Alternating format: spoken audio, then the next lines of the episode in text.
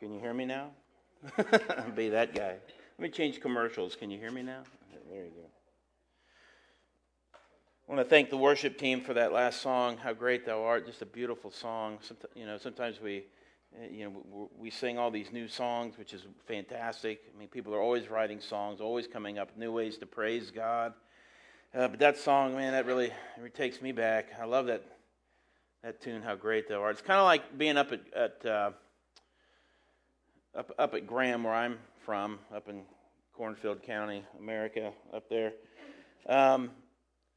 When you have a really good thing. We have a wrestling program that's really good. I think they just won their 18th straight state title. I mean, that's unheard of. But they win so much and so often, everybody kind of takes it for granted. It's kind of like, oh, yeah. We got they're calling the state tournament is now the Graham Invitational with, a few other teams thrown in there to try it out. So anyways, but they win so much, sometimes people just sort of forget how difficult that is and how mind-blowing it is. And I think the same thing sometimes about our worship team. We're so fortunate to have the worship team that we have, the musical talents, the skill, the sensitivity to... for the worship to be what it is. If any of you have, obviously all of you have been to other churches and know that sometimes, they're singing their hearts out to God too, and God loves their worship just as much as ours, but sometimes I think we're spoiled. We forget just how fortunate we are and just how wonderful it is. I mean, you can take two or three people, get a wooden box and a couple guitars and just, play something like that. It's just amazing. So thank you, Jen and Brian and all of you, Joey and Reese, Carla. Just wonderful stuff. So, well, if you're keeping up with the NCAA tournament right now, you're probably like me. Your brackets are totally busted. They're gone. Somebody asked me the other day, did you do your brackets? And I said, well, yeah, I had them written down, but they're totally blown up. I mean, there have been so many upsets and shocking things that are going on. People are like, I can't believe it. There was some school the other night. I'd never even heard of them before. The UMBC beat Virginia, which was like one of the best teams in the country. Virginia was supposed to win it all. That's the University of Maryland in Baltimore County, if you're not sure who those guys were. And they showed up. They weren't all that impressed with Virginia. Blew them off the court. And there you go, your brackets. So they're out of the way. But it was interesting. I got on Facebook and was looking at some of my friends and all the people who couldn't believe it. It's like, I just can't believe it. I mean, a 16 seed knocked out a number 1 seed. What happened? I can't believe it. Being a football fan, it'd be like if Cleveland started winning some games. People would be like, I can't believe it. Oh, my gosh, I can't believe it. Yes. I mean, that would be a bona fide miracle, I think. But what I want to do today in our lead up to Easter is turn to John chapter 11. And there's a beautiful story that I know you've all heard. That is a miracle. It's just a wonderful story of, you've heard of Lazarus. And I want to talk about that. Because this happens in the weeks leading up to the Passion Week, leading up to Easter. Okay? Jesus has been trying to get it in his disciples' minds that the time is now. I'm going up to Jerusalem, I'm going to be crucified, but I will be raised from the dead. And the disciples, they were still processing this. They were still trying to get it through their head. I mean, I think they had an idea of who this Messiah was supposed to be. No, Jesus, you're not going up to die. You're going up to Jerusalem to be a conquering king. We're going up there to get our freedom back. We're going to run the Romans out. The kingdom of God is here. And Jesus is trying to point out to them, no, that's not God's will. That this Easter message, this gospel, has eternal significance. Me going up there, taking over the Romans and running them out, that's a temporary thing. Sure, 50, 60 years, we got it good. Somebody else will come along and wipe you out and take it over again, and the cycle will repeat itself. I'm here for eternal reasons, things that can never be taken away, things that can never, ever change. John chapter 11 is the story, if we move on. We're going to be talking about a couple of interesting people. This is a family, Mary and Martha, and their brother Lazarus. Now, these are people who, I think it's, Jesus knows these people.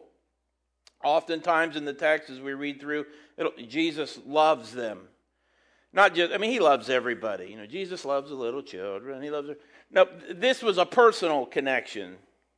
Like you might love your cousin or your brother-in-law or something. I don't know. It was a connection here. And Jesus loved them. And unfortunately, as the story goes, Lazarus is going to get sick. Now, this is not a stranger to Jesus. This is not like the child who he raised. This is not like many of the people that he had touched with miracles throughout his ministry. This is somebody who he knew, somebody who he loved. And Jesus knew this guy was sick. Let's start here in chapter 11. I'm going to kind of give you the who, what, when, where kind of deal here. But John chapter 11. Now a certain man was ill, Lazarus of Bethany, the village of Mary and her sister Martha. It was Mary who anointed the Lord with ointment and wiped his feet with her hair, whose brother Lazarus was ill. So the sisters sent to him, saying, Lord, the one whom you love is ill. He's sick. Lazarus is sick. But when Jesus heard it, he said, this illness does not lead to death. It's for the glory of God, so that the Son of God may be glorified through it. In other words, Lazarus is sick. But he's not just sick for no random reason. We all get sick. This illness is for a specific reason. It's so that God may be glorified, so that the Son of God may be glorified through this. Let's go on. So we have our characters in place, and what's going to happen? You're going to see the resurrection of Lazarus from the dead. This is just before the entry into Jerusalem. Within a week or two, they're going to be in Jerusalem. Passion Week will begin, Palm Sunday and all the events of Easter. Let's pick it back up at verse 5. Now Jesus loved Martha and her sister and Lazarus. So when he heard that Lazarus was ill, he stayed 2 days longer in the place where he was. Now, wait a minute. You just found out your best friend's sick. And Jesus says, wow, he's sick. Let's stay here for a couple of days. Let's just settle down, and we'll get out there eventually. They're like, wait a minute, he's sick. He's dying. Why don't you, let's go, we got to hurry. Jesus is like, no, we're going to stay here a couple days. You can imagine the frustration, the consternation on the part of the disciples, especially the people of this family. They're like, well, Jesus can, we've heard about you. We know what you can do. What are we waiting around for? An interesting thing happens. Verse 7, then after this he said to the disciples, let us go to Judea again. That's where Jerusalem is. We're going up there. That's where Lazarus is at. We're going to go to him now. The disciples said to him, Rabbi, the Jews were just now seeking to stone you, and you're going there again? Jesus answered, are there not 12 hours in a day? If anyone walks in the day, he does not stumble because he sees the light of this world. But if anyone walks in the night, he stumbles because the light is not in him. Basically what Jesus is saying here is, look, I'm going to be fine going up there. Yeah, they're out to get me. I know that. But God is watching over us. We're going to walk in the day. We're not going to stumble. God is looking out for us. Verse 11, after saying these things, he said to them, "Our friend Lazarus has fallen asleep, but I go to awaken him."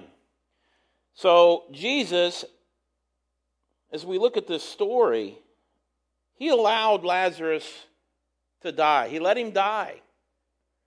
That causes some questions. Wait a minute, I thought Jesus loved Lazarus. He loved him. What a friend you are. Gee whiz, with friends like that. You know, who needs enemies?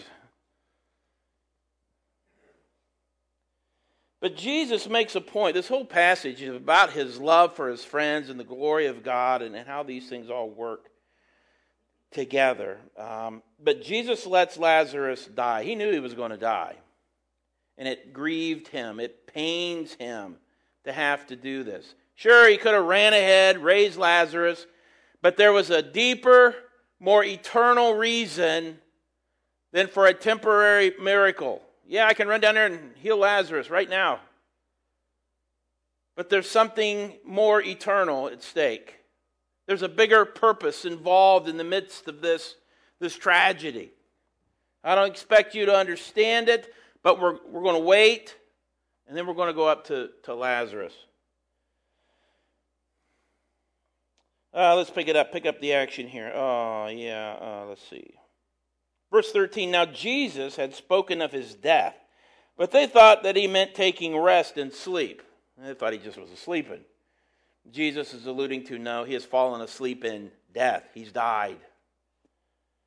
Then Jesus told them plainly, Lazarus has died, and for your sake, I am glad that I was not there, so that you may believe. But let us go to him.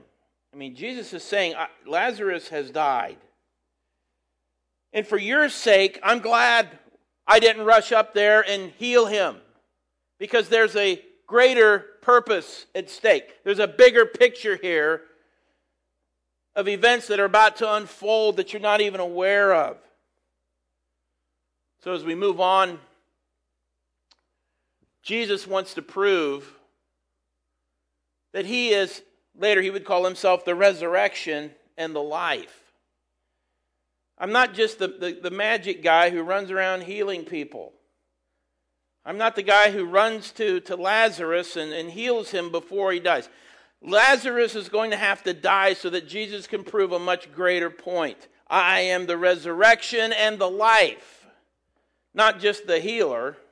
Not just the doctor who runs around and lays hands on people and makes them better.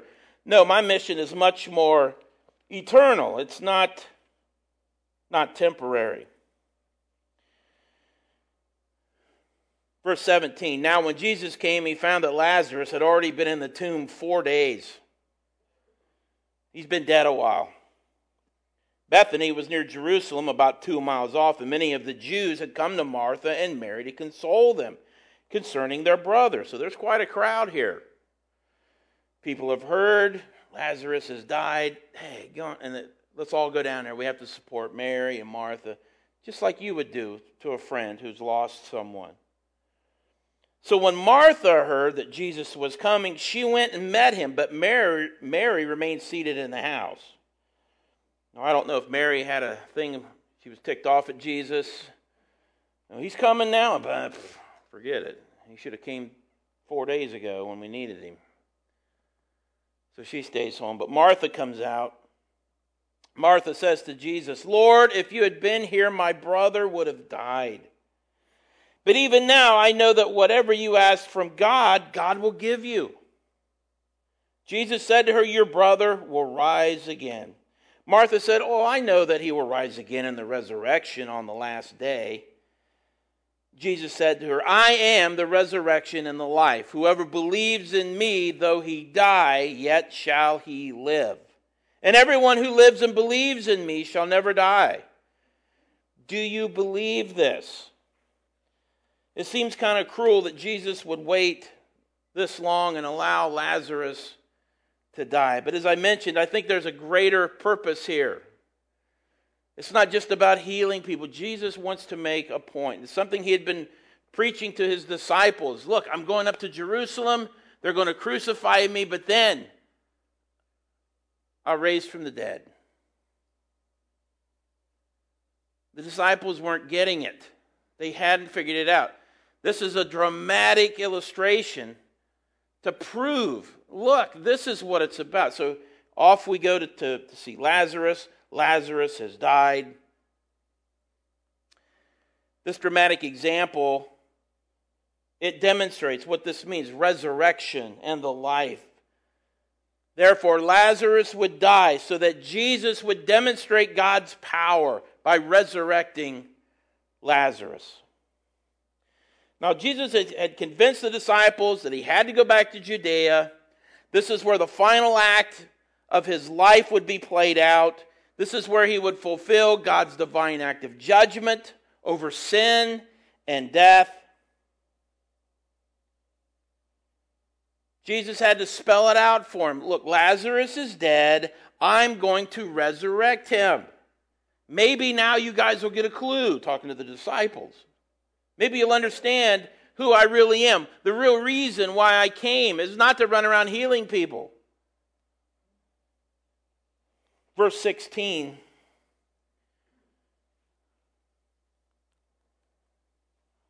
So Thomas, called the twin, said to his fellow disciples, "Let us also go, that we may die with him." Thomas is reflecting a loyal devotion to what's going on with Jesus. I think of all the disciples, Thomas is starting to figure things out.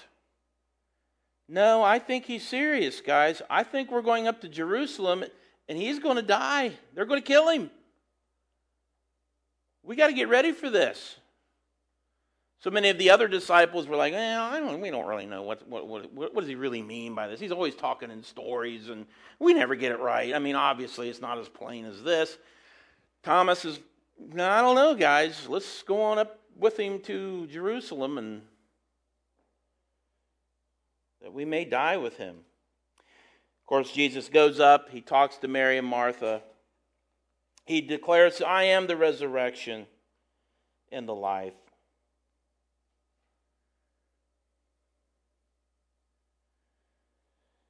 I love the exchange that Jesus and Martha had that I read to you there in verse 33. Jesus said, "Your brother will rise again." Martha says, I know he'll rise again in the resurrection on the last day. That's similar. I mean, when I've had people, loved ones of mine who have passed away, I've had preachers tell me, "We'll see him again. We'll see him again." Yeah, I believe that. But it's such a vague thing. Yeah, someday when the end of time, and I can't really wrap my mind around all that, but yes, we will be together again, but what does that really... It's a very vague kind of thing. And Martha gives that vague belief in the resurrection. Yeah, he'll rise up again someday. And I think she comes around, and Jesus, the way that he answers her, he gives her a much more focused and personal realization that it is Jesus alone who can raise the dead. No resurrection or eternal life exists outside of the Son of God. Verse 25, "I am the resurrection and the life. Whoever believes in me, though he die, yet shall he live. And everyone who lives and believes in me shall never die." I'm telling it to you plain and simple. It's not a nebulous thing. Oh, someday these things will happen. I'm telling you, I'm going up to Jerusalem. I will be crucified, and I will rise again through the power of God. And I do this so that you might have resurrection and life. Jesus wants them to understand, yeah, we're going to live again in the kingdom of God, but this is why, and you need to know this. Nobody receives eternal life except through the Son of God. I believe Jesus was hoping that everyone present would finally understand the significance of his mission on earth. Not this earthly kingdom with triumph over the Romans that so many of his followers, I think, had pegged him to be. Oh, Jesus is here. He's going to lead us into Jerusalem, and we're going to wipe out the Romans. And you look ahead to Palm Sunday. He comes riding in. Everybody's yelling, Hosanna. You know, they're loving it. They see him as this conquering king. Jesus has a totally different mission in mind. Not an earthly kingdom with triumph over the Romans. Jesus is not coming to conquer Romans. He's coming to conquer death itself. They're missing this. Jesus is about eternal purposes, not the temporary things. Like, oh, yeah, let's overthrow the Romans. And guess what? In 100 years, somebody else come wipe us out. And the cycle repeats itself. No, I'm not here to get rid of the Romans. I'm here to get rid of death itself. I am the resurrection and the life. And he does this at a public event. This is not Jesus healing Lazarus or raising him from the dead in quiet. You know, shh, don't tell anybody that I do these things. Jesus often did miracles and he would warn people, don't tell anybody about it. This was done in public, out in the open, where everybody could see. I want everybody to know I am the resurrection and the life. You could probably hear somebody say, prove it. Okay, I will. So they go down to the tomb, verse 28. When he had said this, Martha ran off and called her sister Mary, saying in private, the teacher is here, he's calling for you. And when she heard it, she rose quickly and went to him. Jesus had not yet come into the village, but it was still in the place where Martha had met him. When the Jews who were with her in the house, consoling her, saw Mary rise and quickly go, they followed her, supposing that she was going to the tomb to weep. Now when Mary came to where Jesus was and saw him, she fell at his feet, saying, Lord, if you had been here, my brother would not have died. You've done all these miracles. You couldn't even come. You love Lazarus. He's like your friend. When Jesus saw her weeping, and the Jews who had come with her also weeping, he was deeply moved in his spirit and greatly troubled. And he said, where have you laid him? They said, Lord, come and see. Verse 35, shortest verse in the Bible, I think. Jesus wept. Jesus wept. I went back and looked at the Greek word for that. Because I'd always wondered, you know, what does it mean Jesus wept? Was he just crying? Was he wailing and throwing a fit? Was he, you know, what are we talking about? The word, it's a Greek word. It's a very difficult word to pronounce. It's called edekrisen. I can't pronounce it. Let's move ahead. I don't even know if I have, I forget if I even put a slide on it. Is that it? That's the end of the show? Wow. Okay, that's fine. Well, the Greek word, edakrosine, it connotates the idea that Jesus silently burst into tears, not wailing and carrying on. I remember one time, one of my, Neola and I had just been married, and we're adults, and I had a dog. We had a dog that got run over by a car. And I remember I cried and cried and cried because that dog got run over by a car. Now, this isn't what we're talking about here with Jesus. Jesus is not carrying on, and not so much for Lazarus, because Jesus knew, I'm going to raise Lazarus here. But he weeps because I believe he's weeping for the screwed up, sin-filled world that is so wrapped up in sorrow and grief. I know some of you have lost loved ones recently. Jesus knows what it's like to suffer that kind of loss. He knows what it's like to grieve, to be frustrated at a world that doesn't make any sense. How can these things happen? Isaiah chapter 53, verse 3, calls Jesus a man of sorrows, acquainted with grief. Are you grieving today? Are you having? Spill it to Jesus. He knows. He's a man acquainted with grief.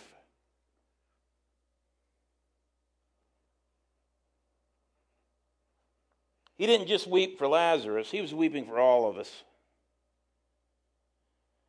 Verse 38, we get to the moment. Then Jesus, deeply moved again, still weeping, came to the tomb. Now it was a cave, and a stone lay against it. Jesus said, "Take away the stone." Move the stone away. Martha, the sister of the dead man, said to him, "Lord, by this time there will be an odor, for he's been dead 4 days. What are you doing?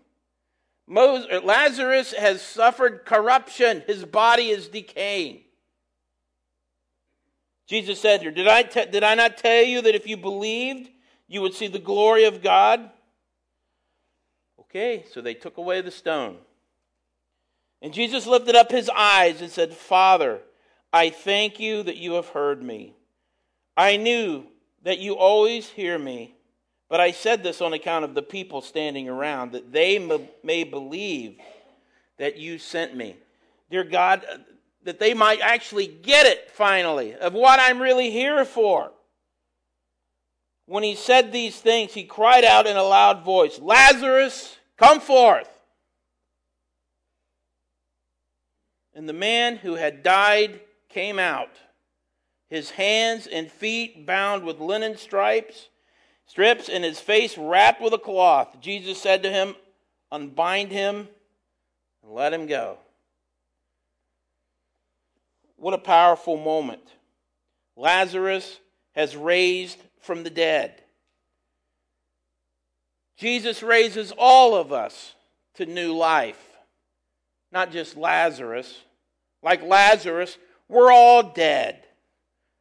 We're all wrapped up in sin and sorrow, just as they wrapped Lazarus up in linen strips and put oils and spices in there to keep the stink down and the whole thing. That's the story of us. Sin has wrapped us up. We stink. We're dead in our sins. And yet Jesus comes to the tomb where he finds us. And it's not Lazarus come forth, it's you. Come forth. You're not to be dead anymore, because I'm the resurrection and the life. And new life comes through me. So get up.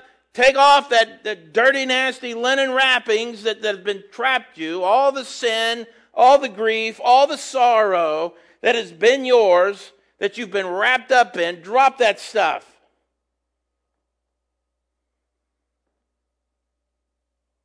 It always interests me, why do people sometimes when they accept Christ, we go back, we insist on putting back on the old filthy burial wrappings.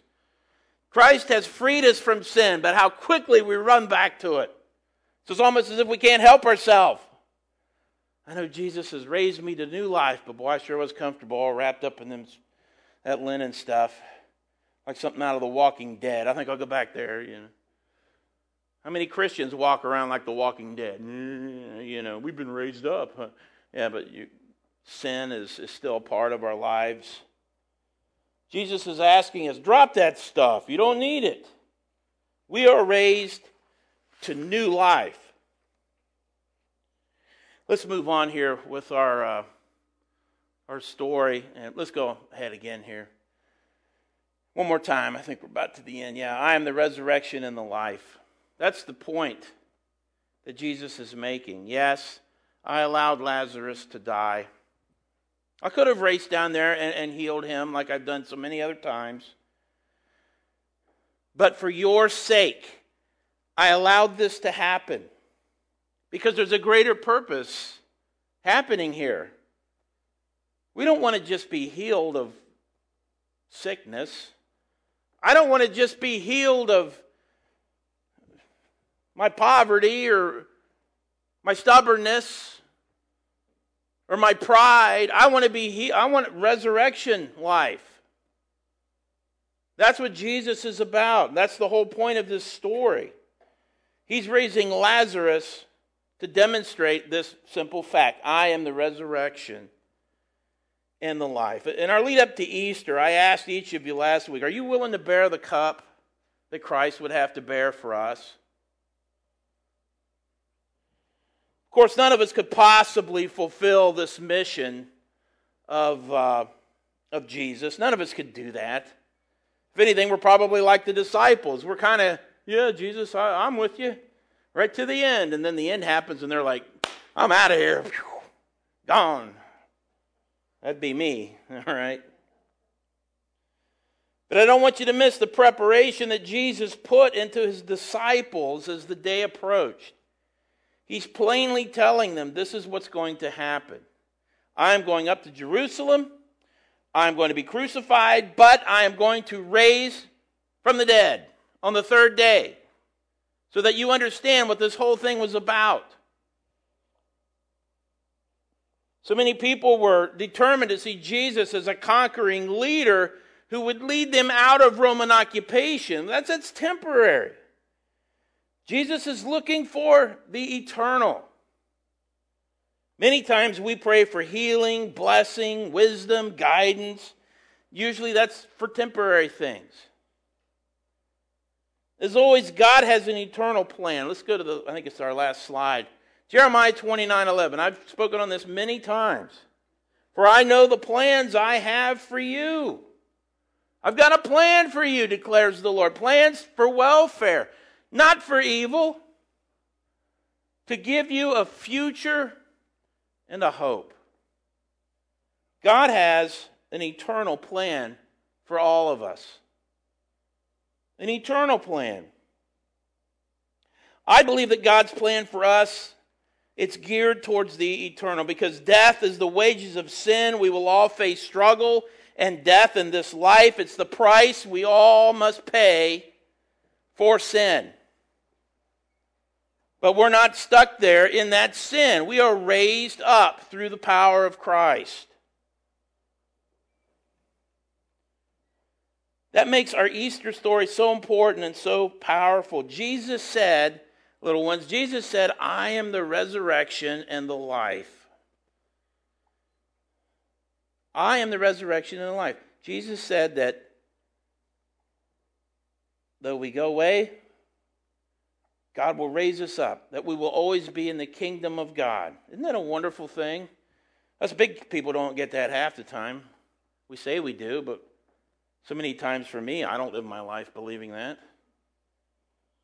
Jesus said, I am the resurrection and the life. Easter is the reason that we have hope, the reason we can look to the future in a kingdom of God. Without Easter, it's all lost. That's why, to me, Easter is the most important time of the year. Now, next week, we're going to look at the triumphal entry, some of that stuff. But I was deeply moved earlier in the service. Jen and the worship team had introduced a new song, and it just spellbinds me sometimes how things I'm talking about link up with the music, and we don't talk much, to coordinate stuff. It just happens. And the song that we sang earlier about, what's the line? Out of the darkness, and then run out of the tomb, and get out of there. Yeah. That's the Easter story. Now, we're going to sing this song. I've invited the kids to sing along with us, some of the big kids. This was their favorite song at camp, so they got the motions down and all that, which are really pretty cool. So I want to invite the worship team to come on up, and we're going to do this song again. And I want you to think about Lazarus. Jesus saying, come on out of the tomb. I want you to think about you. When Jesus called you out of your sin, come on out of there. We want you to do it. So big kids, come on up here. I'm going to move this. I call them big kids. They're practically adults now, but shows you my age more than theirs. So anyways, again, think about Lazarus, what it would be like to be there, to see that. Think about your own life when Christ called you. Let's celebrate the idea that he didn't leave us to be in no tomb. We're going to run out of there. Okay.